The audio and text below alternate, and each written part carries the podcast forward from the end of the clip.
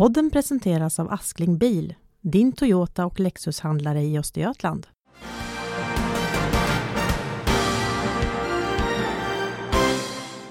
Det är fredagen den 25 september och vi hälsar välkomna till ännu ett avsnitt av Korrens nyhetspodd. Den här veckan med mig, Viktor Bomgren. I veckan så inleddes rättegången mot den man som misstänks för knivattacken i Kisa den 23 juli i år. Och om det ska veckans avsnitt handla. Och med mig för att prata om det har jag reporter Dennis Petersson. Välkommen hit! Tack så mycket! Du är eh, reporter i Kisa och eh, jobbar för eh, Kindaposten och Vimby Tidning men även för Korren förstås. Ja, stämmer. Hur är läget med dig så här på en fredag? Jo men det är eh, väldigt bra. Eh, har aldrig poddat så här tidigare så, så lite spänd men det ska bli kul. Det ska nog gå bra tror jag. Mm. Precis, jag tänkte du kan först få eh, i korta drag förklara vad det var som hände den här dagen i Kisa i somras. Ja, det finns ju väldigt mycket att berätta men i, i, i korta drag så, så var det ju en man då i, i 25-årsåldern som som eh, gick till eh, knivattack egentligen. Han knivskar en butiksägare i Kisa på Storgatan, det är i centrala delen kan man säga av samhället. Och, och efter, eh, efter själva attacken så mm, ja, löpte han amok på, på samhället egentligen. Han hoppade upp på bilar, han agerade hotfullt, viftade och hade ju då en kniv i handen. Ehm, och sen så, så greps han mm, senare av polis helt enkelt. De var tvungna att dra vapen för han han gjorde inte som de sa. Ja. ja. Och du var på plats när det här hände. Du jobbar inte jättelångt ifrån eh, Storgatan där, där det hände. Nej, alltså, mm, ja, jag vet inte exakt hur långt, men 100 meter kanske. Och, eh, ja, men det var, det var ju ett speciellt larm som gick. Eh, jag tror det stod något, vi har personsökare på, på jobbet, samma mm. som, som räddningstjänsten i Kinda egentligen, så att vi får larmet samtidigt som dem ja, men för att kunna åka ut och fota på trafikolyckor och sånt. Men den här gången så stod det något i stil med pågående dödligt våld eller Oj. något i den stilen. Ja, så, och det är ett ovanligt eh, larm får man säga. Ja, det är det, inte varje dag man får ett, ett sånt. Eh, det har aldrig jag varit med om eh, tidigare i alla fall. Så, så fick jag börja med att ringa min chef för att se hur, hur hanterar vi något sånt här och vi kom ju fram till att Eh, jag jobbade med Märta då, min kollega den dagen, eh, så vi båda eh, fick helt enkelt, vi, vi höll på att avsluta dagen egentligen kanske. Ja, det här kom någon gång på eftermiddagen eller när var det? Ja, alltså det var kring fyra på eftermiddagen. Mm. så så det, man var ju lite inne på att, ja men vilken buss ska jag ta hem och så. men vi, vi beslutade att vi båda gick dit då till den här platsen där, där själva Eh, attacken skedde eh, för att inte vara ensam då. Eh, vad tänkte du då när ni gick dit? Vad, vad ni kunde mötas av så att säga? Hade, minns du vad ni tänkte? Jag blir väldigt målinriktad eller så tänker väldigt på vad ska jag göra rent jobbmässigt så att jag kanske inte reflekterade så mycket just där och då över vad det egentligen innebar men men så här i efterhand kan man ju säga att vi, vi visste ju inte vart befann sig den här mannen? Hur allvarligt skadad var personen inne i butiken? Eh, fanns det risk för ytterligare liksom som brott och, och våld? Eh, när vi kom till platsen så var det ju varken räddningstjänst eller polis på plats utan det var ju mest en massa människor på gatan som, som Vanliga Kisabor helt enkelt som ja, passerade på gatan? Ja, och hade ju stannat till och liksom var väldigt upprörda och, och pratade med varandra och, och, så oroade ut kan man ju säga. Och väldigt många utanför den här butiken just som, som rörde sig. Okej, men det skulle dröja då innan räddningstjänst och skulle mm. komma fram till platsen? Ja, alltså vi tog ju vi fick ju under tiden lite liksom hintar om vart den här mannen Ja, och samtidigt ska sägas då, den här gärningsmannen mm. då är ju kvar i centrala Kisa och är han. ju absolut inte gripen eller har Nej. Han försvann från den här butiken efter att han var inne och mm, attackerade mm. butiksägaren. Ja, vi kommer ju in på rättegången sen men det man kan säga är ju att det här händelseförloppet när han är inne i butiken är ju väldigt, väldigt kort. Kanske en minut eller så har vittnen sagt att det går från att han går in i butiken och sen kommer ut och har knivskurit då butiksinnehavaren. Sen så, så förflyttar han sig eh, i samhället helt enkelt bort mot eh, ja men de som känner till, han går över Kisaån och eh, rör sig bort mot Frendo. Eh, Som är en annan typ av butik längre bort då? en, en butik vid en bensinmack kan man Mm. säga, som, som ligger, ja, också svårt med avstånd, men en, en 500 eh, meter bort kanske. Ja. Eh, Och det gör han då samtidigt som ni står borta vid butiken här då? Så Ja, det- rör han sig? Det är svårt att säga exakt. Ungefär då, Ja, men men, men, ungefär eh, vid den tiden så, så är ju vi vid butiken då och tar beslutet att nej men vi, vi stannar här för ganska snart kommer ju då räddningstjänsten och då känns det ju genast lite tryggare. Eh, Men vi beslutade att vi stannar kvar här, vi pratar med vittnen, vi pratar med räddningstjänst, vi pratar med polis som, som senare kom då. Eh, Alternativet hade ju varit att springa iväg och försöka ta en, ta en bild på gripandet eller så. Eh, Men vi tog beslutet att inte göra det, mm, för vi, ja man vet aldrig vad som händer egentligen. Ja, och sen hur slutade alltihopa som sagt? Han, han, han greps till slut men från att han rörde sig bort mot Frendo och det var ganska mycket som hände, eller hur? Det var Väldigt mycket. Ja, Mm. så från det att han går in till butiken attackerar butiksinnehavaren och går därifrån så vad gör han då? Den här äh, misstänkte gärningsmannen som är Mm. Alla har ju beskrivit honom som argsint och väldigt upprörd och att han vrålade hela tiden efteråt. Ja, det är många som har sett den här personen förstås. Det är mitt inne i centrala Kisa. Mycket folk väldigt mycket vittnen. Mm. Väldigt mycket vittnen.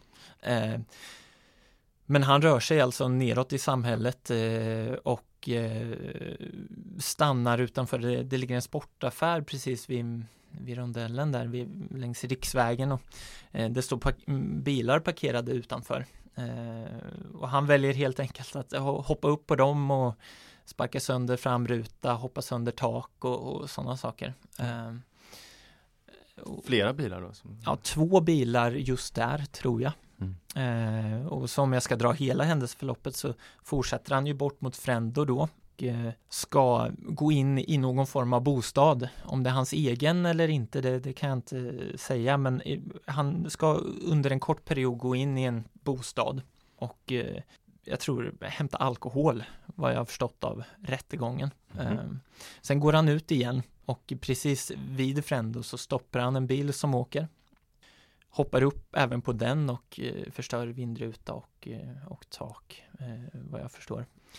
Och sen så, ja, men han beter sig väldigt hotfullt. Och någonstans där, eh, ja, av rättegången att döma, kanske 45-50 minuter senare så, så är ju polisen på plats, den första patrullen då, eh, och eh, ja, får dra vapen mot honom för han har ju en kniv i handen. Och eh, han gör inte som de säger från början utan han, eh, han släpper inte kniven, han lägger sig inte ner på marken. Eh, men till, till sist släpper han kniven eh, men, men gör en ansats att springa därifrån. Och då eh, använder polisen pepparspray och får till slut ner honom på marken och kan gripa honom då eh, i närheten av, av den här Frendo-butiken. Ja. Men det skulle dröja 45 minuter innan polis var på plats. Det kom Vart kom de ifrån? De, det- var, de var inte på plats i Kisa då antar jag? Nej, det kom patruller både söder och norrifrån då. Jag vet inte exakt vart de kom ifrån, men, men från, från Kalmar länsgräns eh, helt enkelt och eh, från Linköping. Jag tror de ifrån Kalmar var på plats först. Eller ja, från den sidan, eh, länsgränsen. Ja. Okej, alltså det är, ju- det är verkligen eh, 45 minuter som lite grann skakade om Kisa får man ju säga. Det var ju många som såg där också. Mm. Mm. Jag tänkte, du har ju också träffat många personer och pratat med många människor Mm. eh, som blev påverkade av det här. Eh, vilka är det du har pratat med då? Och vad, vad säger de?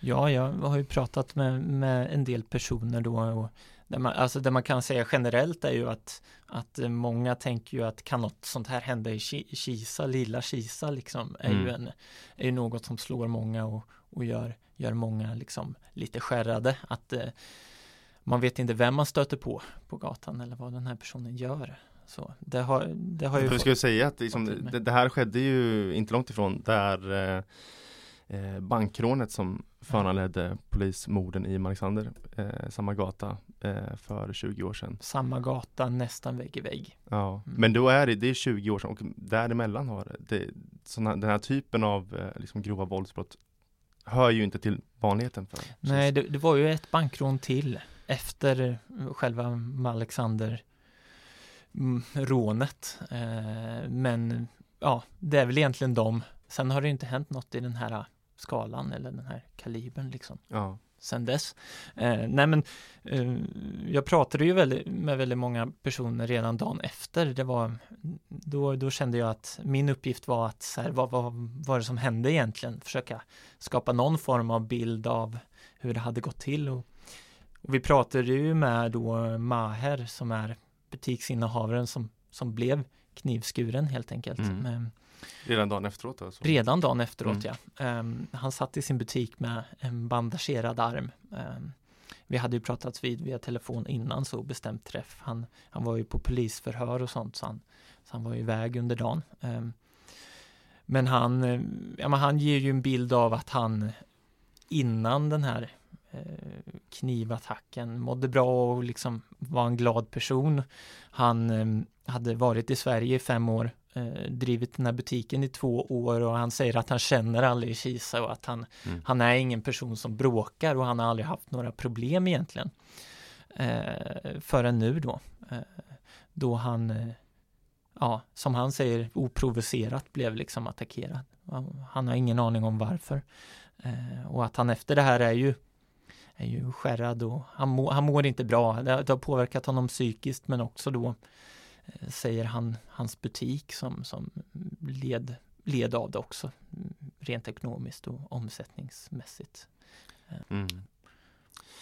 Men ännu fler personer också, andra butiksinnehavare och andra personer i Kisa som du har pratat med. Precis, om vi, vi kan ju hålla oss vid butiker då att eh, eh, den här Frendo-butiken fick ju se när egentligen all det här gripandet så hände. Och det var ju ganska omskakande för dem och jag träffade eh, Alex, eh, han som jobbade i den butiken den dagen och hade liksom ansvaret lite grann. Han hade fått ett samtal från eh, Lasse Sandström. Eh, han, han äger butiken eh, Skon vid bron som är ja, väldigt nära eh, brottsplatsen. Då. Mm. Och han hade då instinktivt kanske man kan säga ringt till Frendo och sagt att eh, den här det har hänt någonting på Storgatan, den här mannen är på väg åt ert håll. Håll utkik egentligen. Ja. Så, Vilken hjälteinsats och, ja, och ringa till dem och varna. Så. ja, han, eh, han sa ju dagen efter att det kändes självklart och att han hoppas att andra gör detsamma mot honom om det skulle hända någonting sånt. Men det Frendo gjorde då och Alex där var ju att hålla utkik. De såg ju mannen till sist betedde sig väldigt hotfullt ute på gatan. Eh, De stängde helt enkelt eh, dörrarna och, och tog in alla människor som var omkring och in i butiken och så. Tills dess att han var gripen.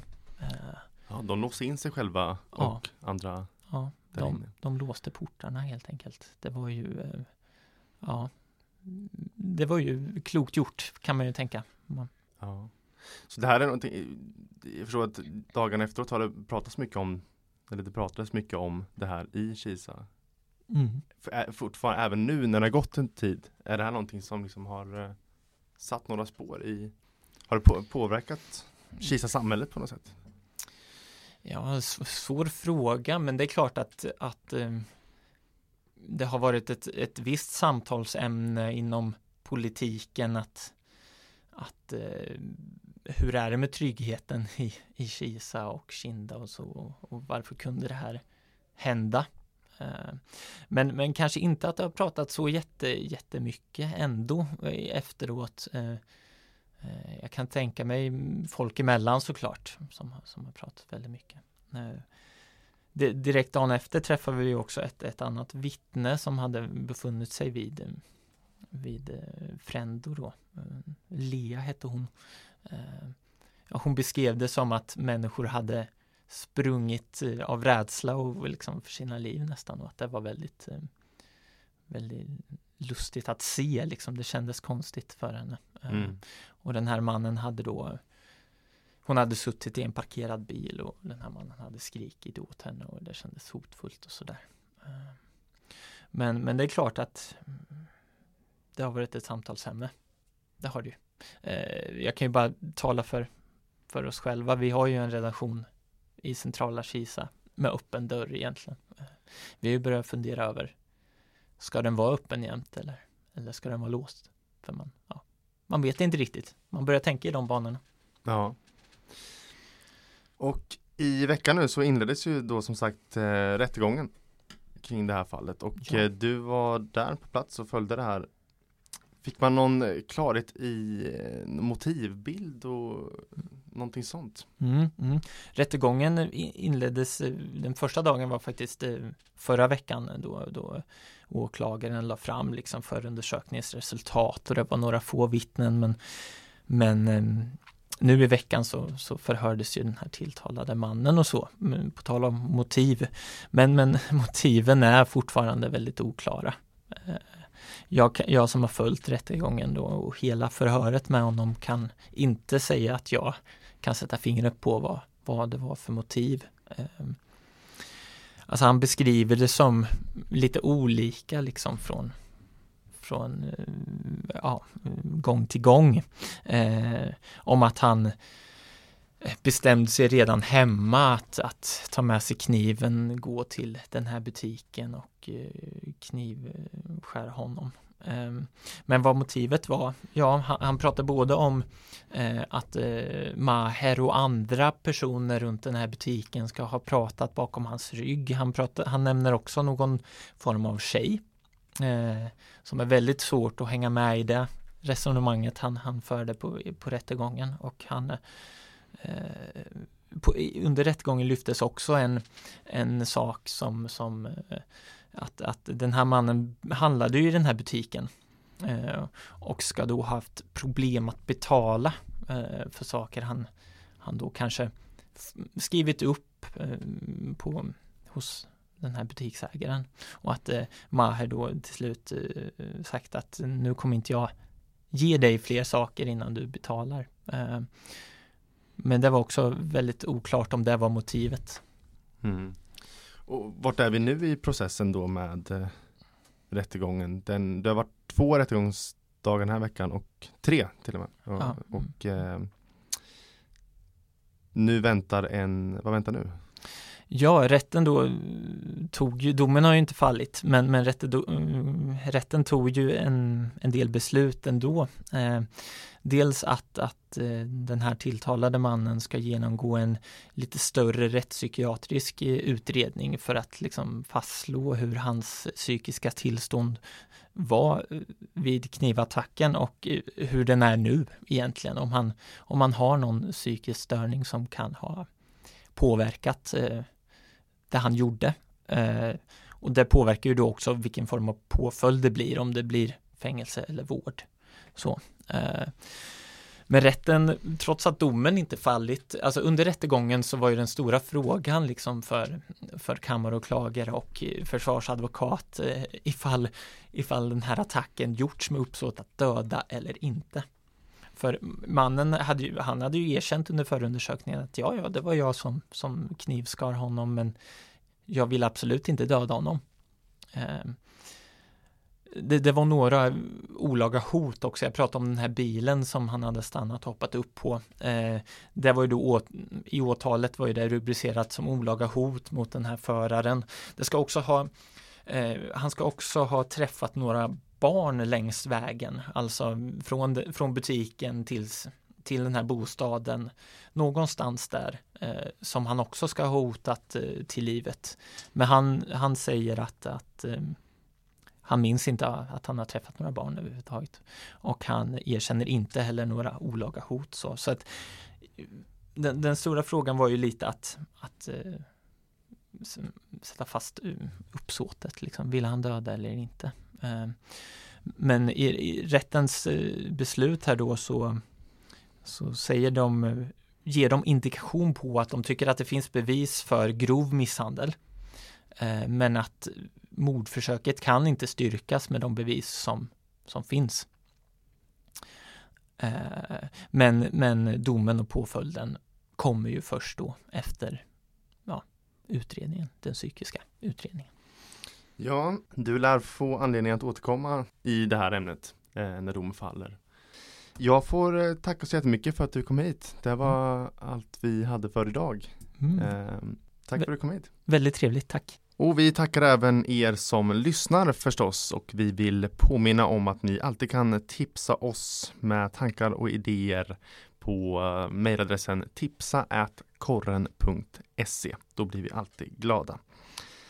Då får vi sätta punkt för veckans avsnitt här och eh, vi hörs igen om en vecka.